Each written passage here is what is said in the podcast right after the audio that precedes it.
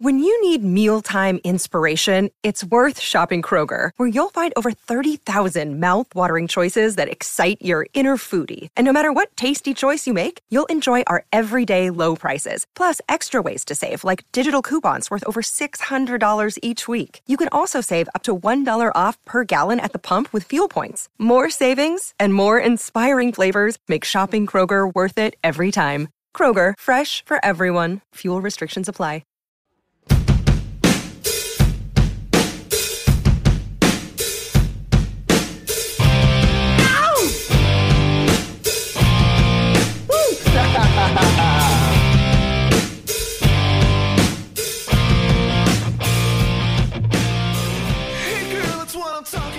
Pittsburgh Steelers lost by 31 points to the Cincinnati Bengals. The Steelers' worst loss since the 2016 nightmare in Philadelphia. Is this rock bottom? Or is this a new standard for the 2021 Pittsburgh Steelers? I'm your host, Jeffrey Benedict. Welcome to the cutting room floor. Now, by standard, I don't mean what the coaches and organization expect and work towards pr- producing on the field. That's not what I'm talking about in this podcast.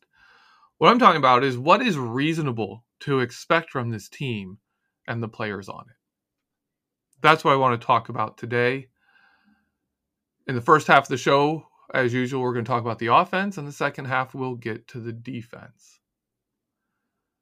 Before I get into it, though, I want overall, overall, the the game against the Cincinnati Bengals was terrible. I don't want to overreact to one absolutely terrible game, even if it's been surrounded by not good. Right? We've we've got not good. We've had bad games, and then this game took that to a new level. The point of this podcast is one of the rules one of the rules I, I try to go by when I evaluate things is you're never as good as your best game, you're never as bad as your worst game. After the Chargers game, we had people saying Big Ben's back. You know, this team has hope now. We got to get some defense going, but but this team has hope. Well, we saw it today.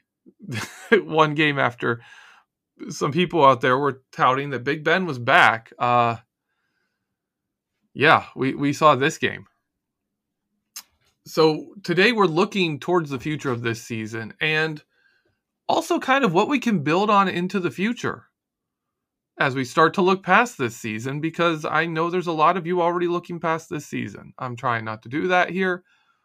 But when we look at players, we're kind of also looking at that. We're going to mostly focus on the rest of this season, though.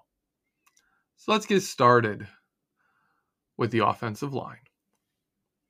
Kendrick Green and Dan Moore Jr. are two rookies that have started.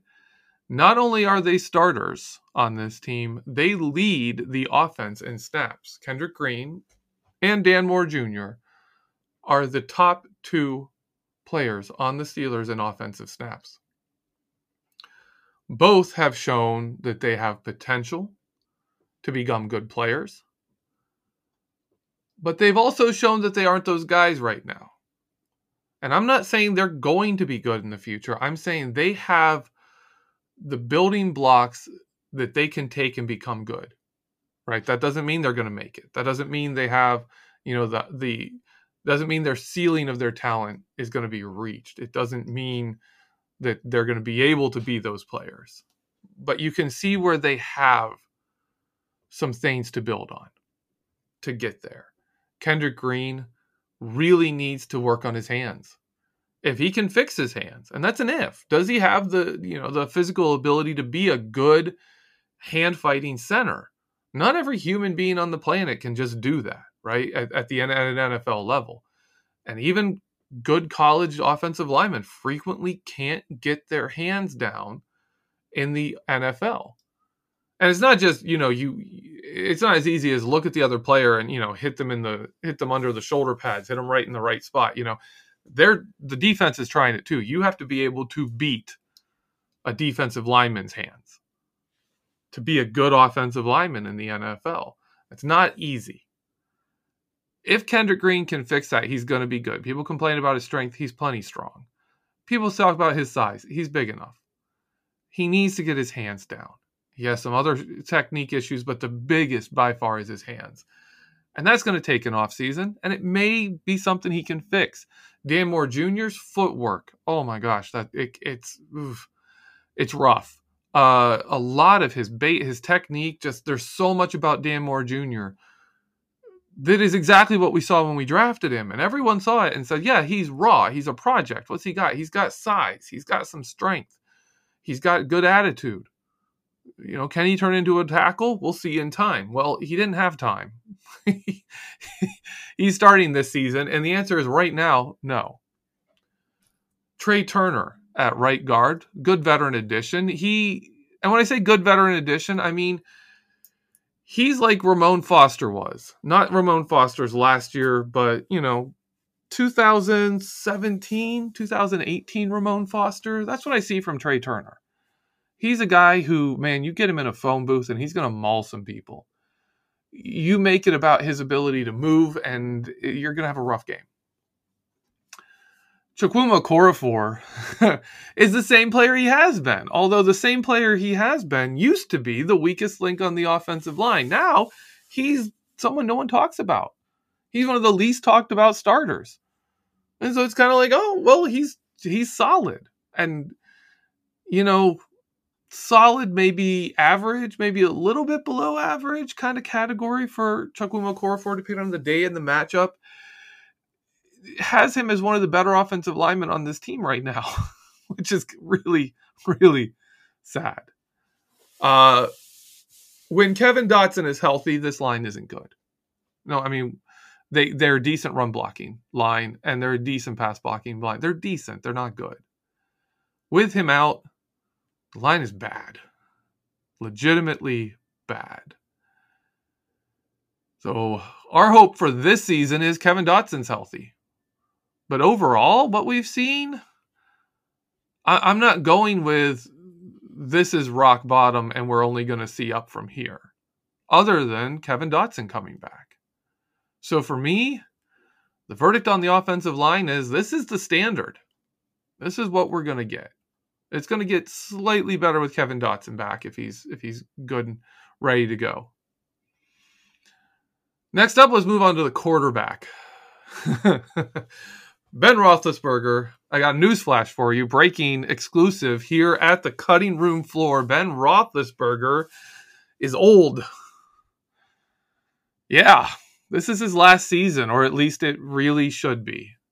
I'm going to go as far as to say it, it better be his last season at this point in his career, we talked about it last week, he's a game manager. He last week was a high end game manager, right? I was comparing him to a high end game manager after last week. Still not game breaking throws. You know, he's he, he can make a few deep ball throws. You have to be able to. Think think Chad Pennington when Chad Pennington's name was, you know, how is this guy still a good quarter? How is this guy a good quarterback with that arm, right? That's kind of where Chad Pennington was for a few seasons. Ben Roethlisberger at his best is is kind of a Chad Pennington at this point. Uh, in this game, though, he showed he still has that Ben Roethlisberger stinker game in him, and this was it. I don't have the exact numbers. I mean, we all we all saw the interception. I'm not going to even deal with that. That oof uh, the first interception. The second interception, it looked like maybe his arm got hit. It, you know, a little excuse there for him. Uh, but looking at this game, it, it seemed like there were as many drops as there were just open wide receivers who were thrown an uncatchable ball. Where it's not even like you're throwing to where, you know, the defense can't to, to it, but maybe your receiver can. I understand those throws sometimes those get counted as drops sometimes those get counted as bad throws by the quarterback. I don't believe in that. There are times where just your best option is to put it in a place and see if your guy can make an improbable catch. I'm not going to blame him for not catching it. I'm not going to blame the quarterback for throwing those. That's not what i'm talking about in this game. I'm talking about wide open guys thrown catches where they would have had to have been Hines Ward to catch that ball. And I I mean then the the as an incredible compliment to Hines Ward. Hines Ward caught absolute laser beams from Kordell Stewart that were shown thrown at his shins uh, consistently. He made rookie Ben Roethlisberger, who didn't have accuracy uh, and didn't know what he was doing at the NFL level, just ran around and tried to make plays. He made him look a lot better than he was, just catching balls that weren't accurate. That was Hines Ward. Ben doesn't have that guy right now. He could certainly you've used him in this game. But Hines Ward should be in the Hall of Fame. He isn't, but he should be. None of these receivers are going there. Well, but you know, I shouldn't even say that. We'll get to these receivers shortly. Uh, ben is not getting better, right? This this was a low. So in in that sense, this could be considered rock bottom. This was one of his bad games, but he's had bad games too. We could see another one. You know, it's not like there's one a year like there used to be. Uh, and then you know there's not going to be more. There's going to be other. Ben's not really bouncing back from what he is this season, though. He's done. Ben is not that guy anymore. Fantastic Hall of Fame career, but this is what it looks like when a quarterback's done. It was Peyton Manning's last season without the a healthy team around him. Peyton Manning had that had the run game and they had that absolutely fantastic defense. Ben Roethlisberger, if this team was was healthy, would have a decent offense and a very good defense and this would be a playoff team. But we're not healthy, and it's not going. They're not going to carry him. He's done.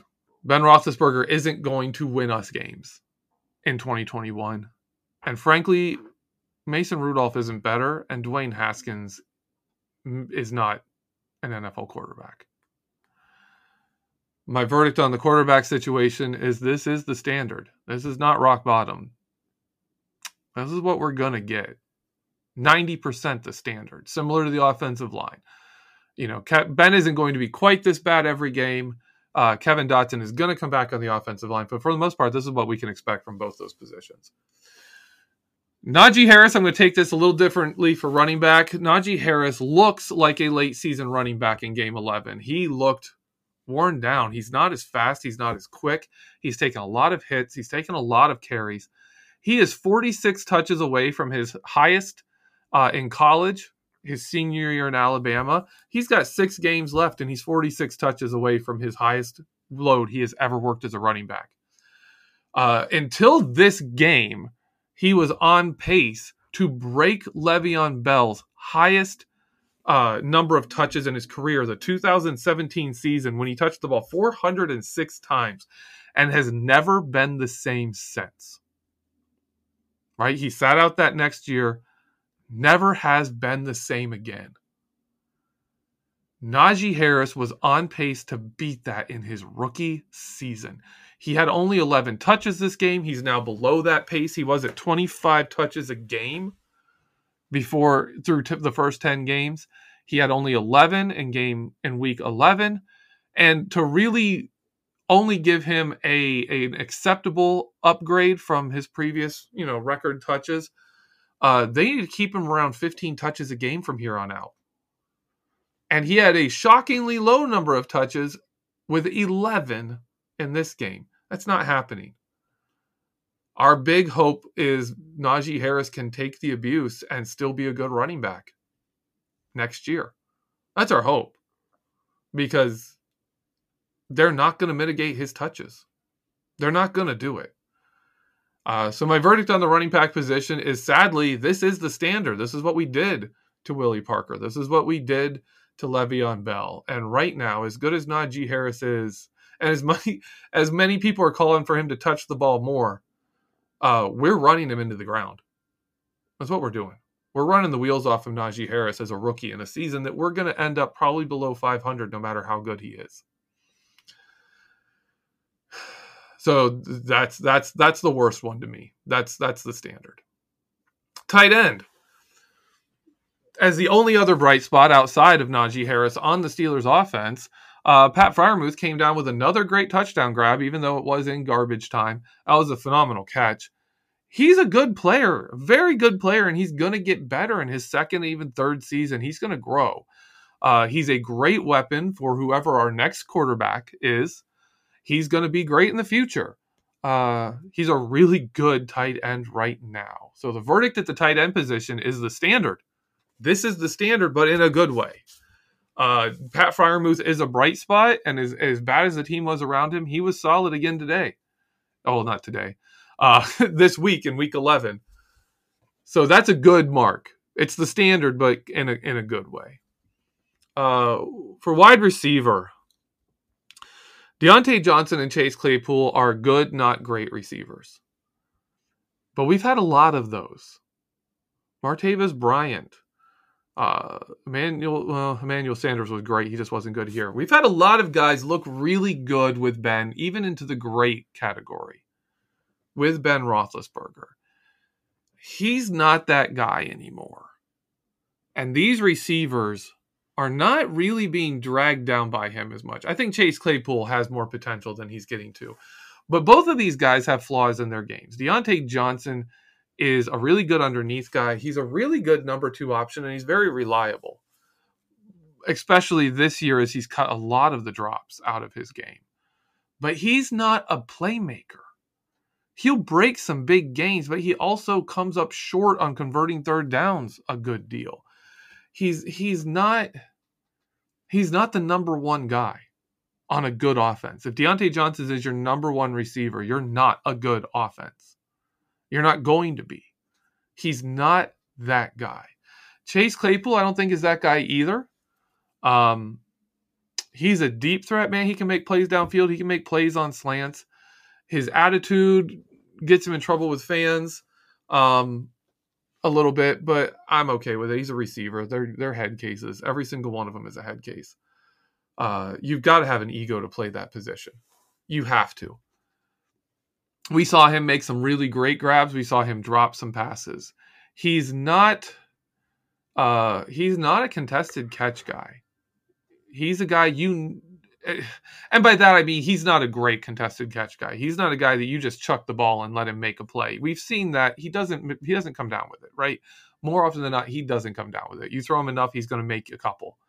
Uh, but he's not that guy, and he's not a guy who gets open after the play breaks down.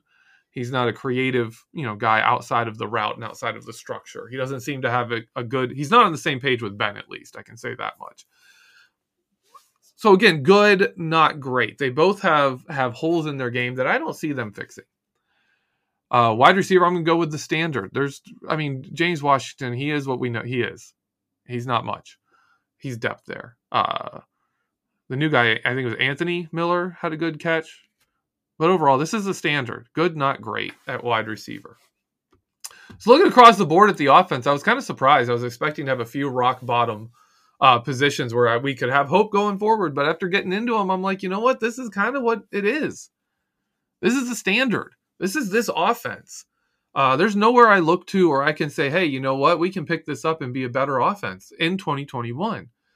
This team has three games in 11 games with 25 points or more, and they have three games with 15 points or less. They have two games where they've scored exactly 10 points, and they have exactly one game where they've scored more than 30. The Pittsburgh Steelers offense stinks. And it's not getting better. That's the first half of the show. And uh, we'll be back with the second half to talk the defense. Thank you for listening and uh, stay tuned. We'll, we'll see you in the second half.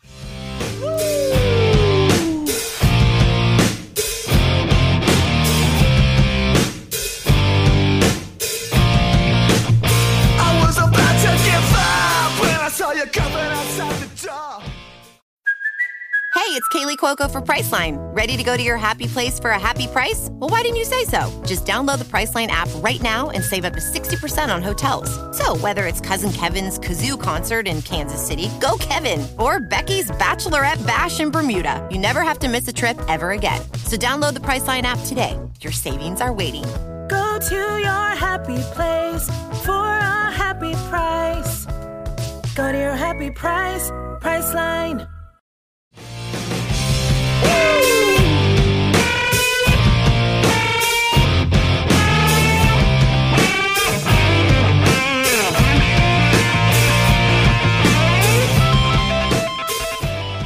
Welcome back, Steeler fans. I'm Jeffrey Benedict. This is the Cutting Room Floor. The Cutting Room Floor, as always, is brought to you by the Behind the Steel Curtain family of podcasts. I'm encouraging you to check out all of the podcasts, uh, the early morning shows with Dave Schofield, uh, Jeff Hartman's uh, Let's Ride, the the afternoon shows, which include, of course, this show, The Cutting Room Floor, which is clearly everyone's favorite. um, and also the evening shows, which are if you're on, uh, you can watch live on YouTube. They always come out the next day, but you can watch them live in the evening on YouTube or on Facebook. You can chat with us and we read it, even on uh, a show like Know Your Enemy, where we usually don't get to interact much with the live chat. We still read it, we still look at it, and there have been multiple times where uh, we've had a guest on, and one of our questions has gotten overlooked, or a question that we didn't even think of will be brought up in the live chat, and we'll ask it. Uh, a lot of the other shows interact with the live chat. There's a lot of there's a lot of interaction there. It's a great discussion. It's a great group of people that get on and watch live and talk. Even if you just get on and, and get into conversations, sometimes uh, I have to confess this one. Sometimes uh, on Know Your Enemy, Michael Beck will ask a question and the the guest will start answering it, and I'll look over at the live chat and see that they're they've gotten off on some tangent. They're talking about something, and I get into that discussion in my head, and all of a sudden I, I realize like, whoa, like the way the person the guest is talking, I'm I'm up. I have to ask a new question, and I don't. I haven't even been listening to what they're saying because I got sucked into the live chat, and I have to really quickly come up with a question to ask them. Uh, that happens more than I would like to admit. And if you watch the live stream, sometimes you can see you can see it happening in, in live.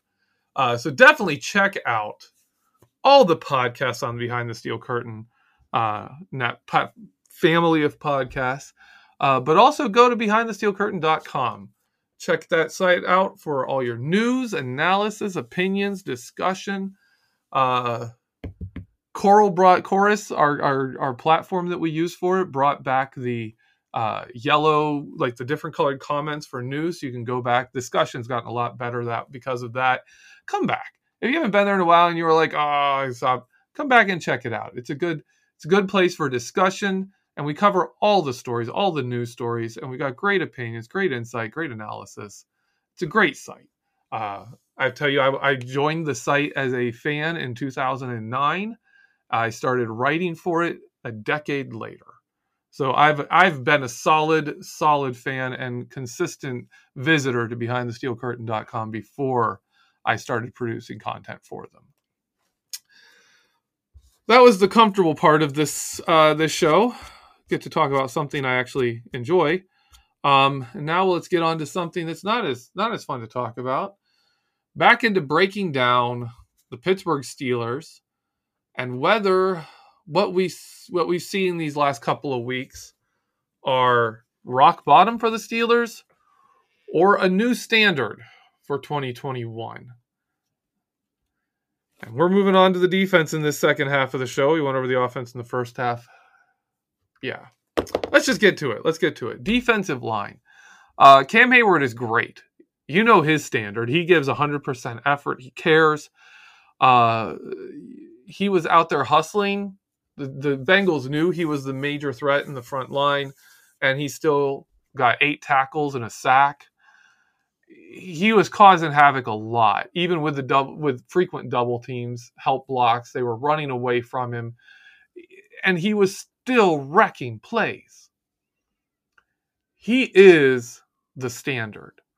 When we say the standard is the standard, if there's a player you want to look to for that, it's Cameron Heyward, who, whether it's a good matchup, whether it's a tough matchup for him, whether the other team is avoiding him, whether they're double teaming him, or even in games where maybe they're looking to TJ Watt and you know stuff on to it when he was healthy and Bud Dupree as the threats and kind of ignoring Cameron Heyward, he would step up and, and be the guy who made plays. Cameron Heyward lives the standard. And you could see after the game in his interview, if you haven't seen the his his post game uh, press conference with the media, he he was not happy. That's an upset man And he's a fantastic player. He cares.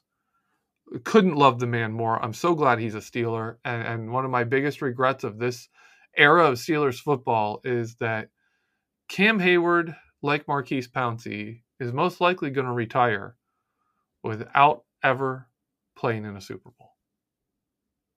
And that's that's sad to me because if anyone on this team who hasn't been, who's not Ben Roethlisberger because he's been to two, he's been to three. Uh, any of the other players on this team deserves to see a Super Bowl. Cameron Heyward is number one. Probably I'd go probably go Joe Haden number two, but Cam Heyward's number one. Beyond Joe, beyond Cameron Heyward, uh, the defensive line is awful. It's, there's no mincing words. I've, I mean, they're terrible.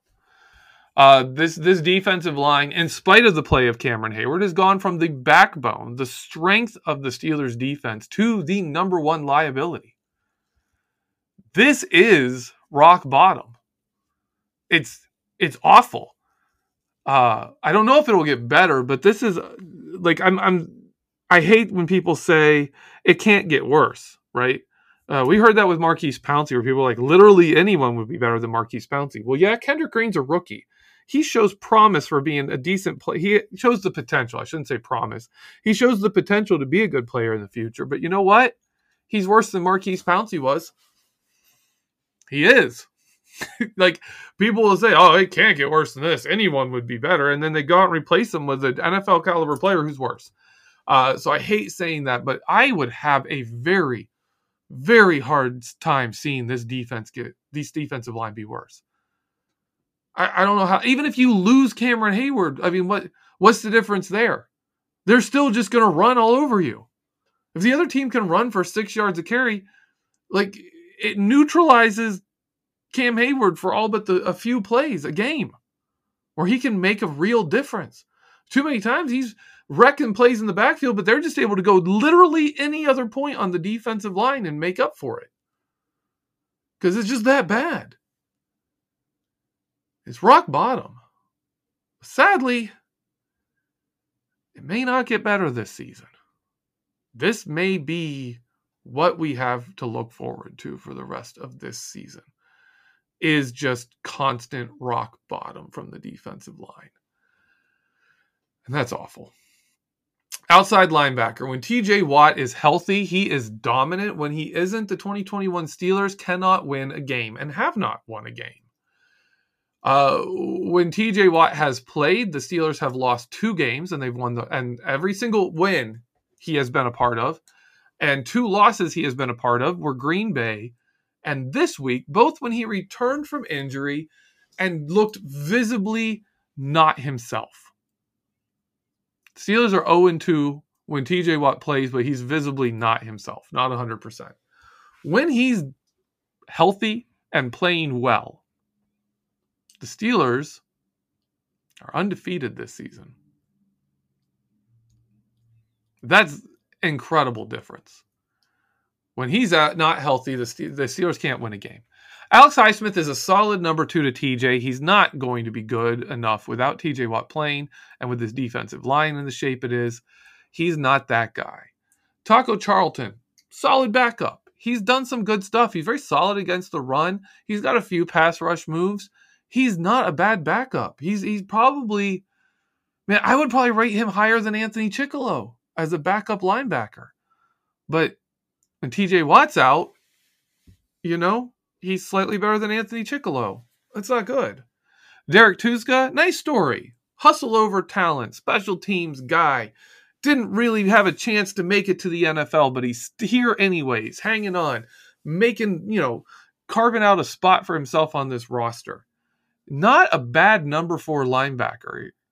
He's not. But that's it, right? That's, that's what this is. This team at outside linebacker, this position, and also the Steelers defense and the Steelers offense all need TJ Watt to dominate to have a chance to win. Good news is Watt played, didn't seem to get hurt. He should be healthier going forward. Till the next time he's hurt, hopefully that's a while. Um, so I'm willing to say this is rock bottom. This is not the new standard outside linebacker because TJ Watt, when he's healthy, is that good that he swings the result of games. Inside linebacker. Here we go. Um, I was a Devin Bush fan in college. I'm a University of Michigan fan. When they drafted him, I was pumped. His rookie season, we saw him struggle, but man, he grew every week. It was like there were so many flaws in his game early on. He was just fast and charged around the field recklessly, like he didn't know what was going on in his first few games in 2019. But we saw each week him take and tackle like what seemed to be his biggest weakness from the week before and eliminate it. It was just growing every single week. In 2020, he came back and he looked like 2017 Ryan Shazier. Sure, the splash plays weren't there. That's the same as Ryan Shazier in 2017. But you you watch the film of Ryan Shazier in 2017 and you're like, yeah, he's not making splash plays, but he's doing so much for this defense. In 2020, early in the season, Devin Bush wasn't making splash plays, but he was doing so much for the defense, and then he got hurt. He hasn't been the same player since. And right now, Devin Bush looks worse every single game. Every game he plays looks worse than the one before. Earlier on, I was like, you know what? He's lost his speed, but he's still finding ways to contribute. He's not the splash player, but, you know, we just have to ride this out and hope he gets healthy. But he looks like a player in week 11. He looks like a player who has not just lost his best assets and his speed and his quickness, but he looks like he's losing his confidence as well. He's losing heart. Devin Bush is a mess, and I, I, I don't want to pile on him too much because I understand you you have expectations for yourself, and when you can't meet them, that hurts. And when your team is struggling and losing, that hurts. And there's only so much you can just bury, you know, and move on. There's only so much you can just suck it up and, and keep playing. It's going to eventually affect you. And Bush looks like that guy right now. He looks like a player who is an absolute mess. Outside of him, Joe Schobert can make tackles when he's unblocked, and he will make tackles when there's not blockers on him. Uh, that's about it. You know, sadly, that's that's a that's counts him as a positive on this team, I guess, because there's so many people who can't do that. Uh, Robert Spillane is a good backup, really, really good special teams player. But with the D line in shambles, Mike Hilton not there causing havoc from the slot, uh, Robert Spillane's blitzing, his his uh, hug blitzing, isn't worth what it was last year. He doesn't get the chance to do it as much, and teams can account for him because they're not as worried about everyone else. The verdict in the linebacker, inside linebacker room, uh, Devin Bush is at rock bottom, but I don't know if there's any hope for a turnaround. So I'm putting this as the standard of inside linebacker play for this season. It's not, I don't think it's getting better this year. Only thing we can do is hold out hope that Devin Bush is a better player next year. Because without him, this linebacker core fell apart, right? Inside linebacker was a strength the last two seasons. It's a major weakness this year. Devin Bush got hurt. That's that's what happened. I mean, Vince Williams was a good guy, but he he's you can't think that if Vince Williams was on this team, this team would be like somehow a much better team. That's not that's not the case. They need Devin Bush healthy again. And if that never happens again, man, that's gonna stink. Let's move to cornerback. James Pierre is a second year player. He was a great story last season. Guy who came out of nowhere, played good at the end of the year. He was a guy who was ready to step up, join the dime package this year, you know, be the number three corner he shouldn't be starting any more than Cameron Sutton was ready to start when he had to in 2018 in his second season when he allowed 145 yards on 13 receptions on 15 targets and a touchdown with no passes defended. In the two games, he was forced to play a bigger role. Cameron Sutton wasn't ready then, and he stunk. James Pierre, as a second year player who was undrafted and made the team through, you know, the the awful rookie route you have to go through when you're that player. managed to make the team. He in his second season is a better player than Cam Sutton was in his second season. And Cameron Sutton is now a very good number two corner. He's been that this season. One of the big differences in our defense this year is Cameron Sutton was our number four cornerback. And a big part of the why this defense was so good was because you had starting level corners coming in in dime packages. You got a sack or a, a run stuff early on, one incompletion, something where you got to third and eight or more. And this Steelers defense crushed teams for two seasons, 2019 and 2020. And a big part of that was Cameron Sutton was your fourth corner. That's your weak link in the secondary is Cameron Sutton. Guess what? You're not doing well if you're facing off against a team whose weakest link is Cameron Sutton. But now he's right now with Joe Haden out, he's our number one corner. That's a totally different situation when when you've got uh, Justin Layne or I mean, Ahkello Witherspoon coming in as their dime cornerback, like that's not the same. That's much, much bigger difference there. That's a big, big difference. For Joe Haden, I don't know what more to say than the Steelers haven't won without Joe Haden since 2018. When he doesn't play, the Steelers lose. They are now 0 6 since the start of the 2018 season when Joe Haden does not play. 0 and 6. Not good. Verdict on the cornerback situation this is rock bottom. They need Joe Haden back. And going into next season, they're going to have to possibly address that. Joe Haden hasn't looked quite as good this year, and he's been banged up more. He's getting old. Uh, I love Joe Haden, but Haden is at the point now where you're thinking, hey, you know, we could move him into the slot. We could move him into to, to the nickel corner package maybe, and have him, you know, play in situations where we can cover more for him. Uh, but you'd have to have an outside starting corner that's good enough. So right now, uh, I'm going to say this is rock bottom for the Steelers cornerback room.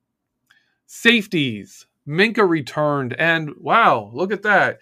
Instead of giving up, you know, well over 300 passing yards against the Chargers, they gave up less than 200 against Cincinnati. Minkah Fitzpatrick was a big part of that. Teams just don't throw deep on him. Last week, teams were throwing deep. Chargers were able to throw deep on the Steelers because Minkah wasn't there. Uh, they attacked Tre Norwood frequently in that game and had success doing so. He's like James Pierre, a guy who can come in and dime and be like, "Whoa, this guy's this guy's solid to to actually good as a dime back as a seventh round pick rookie. That's awesome." Well, yeah, he sh- should be our dime corner. Uh, when he was starting at safety, it was bad. Minkah also came. Minkah Fitzpatrick also had an interception that very well should have swung the momentum in this game. Instead, Mike Hilton, Cincinnati Bengal, did Mike Hilton things. The ball got looked like Ben's arm got hit, something bumped. It was a little wobbly ball, a little off target, and he jumped that sucker and took it back for a touchdown. Great play, Mike Hilton. Wish he was still a Steeler. Uh, but for the safeties, Terrell Edmunds was number two in tackles. He was all over the field trying to cover for way too much. He basically has to play like a linebacker. He's frequently getting blocked because the defensive line is terrible. Uh, so he has to be a deep coverage and a linebacker at the same time. It's it's a rough job for Terrell Edmunds, and some days he does better at it. This was one where he he was actually playing pretty well. It just didn't really matter because the Steelers' offense gave the game away faster than the defense could try and stop it verdict on the safeties. Uh, this is rock bottom, as in this was rock. I should say this was rock bottom last week when Minkah was out. Minkah Fitzpatrick was back. Standard is good. If Minkah is back there, uh, it's not when he isn't. That's it. That's the Steelers breakdown. Uh, overall, our hope in this team is Minkah Fitzpatrick, Cam Heyward, and TJ Watt. That's the hope for the Steelers is that the, the three best players on this team carry them to wins. And when they're down TJ Watt, man, they're not going to do it. Even down Joe Haden. they need Joe Haden back so that they have, you know, another one that's that's good enough to to keep this going. They just don't have enough good players on this team. And for the rest of the season, the Steelers are going to win when they can lean heavily on TJ Watt, Cameron Heyward, Joe Haden, Minkah Fitzpatrick to just win games for them. Hold the other team to under 20 points and, and set this offense up with good field position so that they can actually score points. Other than that, it's not going to happen. All right. Uh, thanks for listening. I can tell you if if we have a similar result next week, uh, we're going to start looking forward to you know what we can expect next year from the players on this roster. We're going to start turning and looking towards the future because I don't know. It, it, feels to me like I'm going over the same things every week because this team is the same team every week. Can TJ Watt single handedly, you know, put pressure on the quarterback? Or is Cam Heyward going to just be shut down by double teams all day? Like, like it's just it's predictable at this point. Uh, so next week, if we have a similar if we have a similar game to talk about, uh, we're going to start talking about the future. Thank you for listening. Tune into other podcasts on Behind the Steel Curtain. Have a great week. God bless.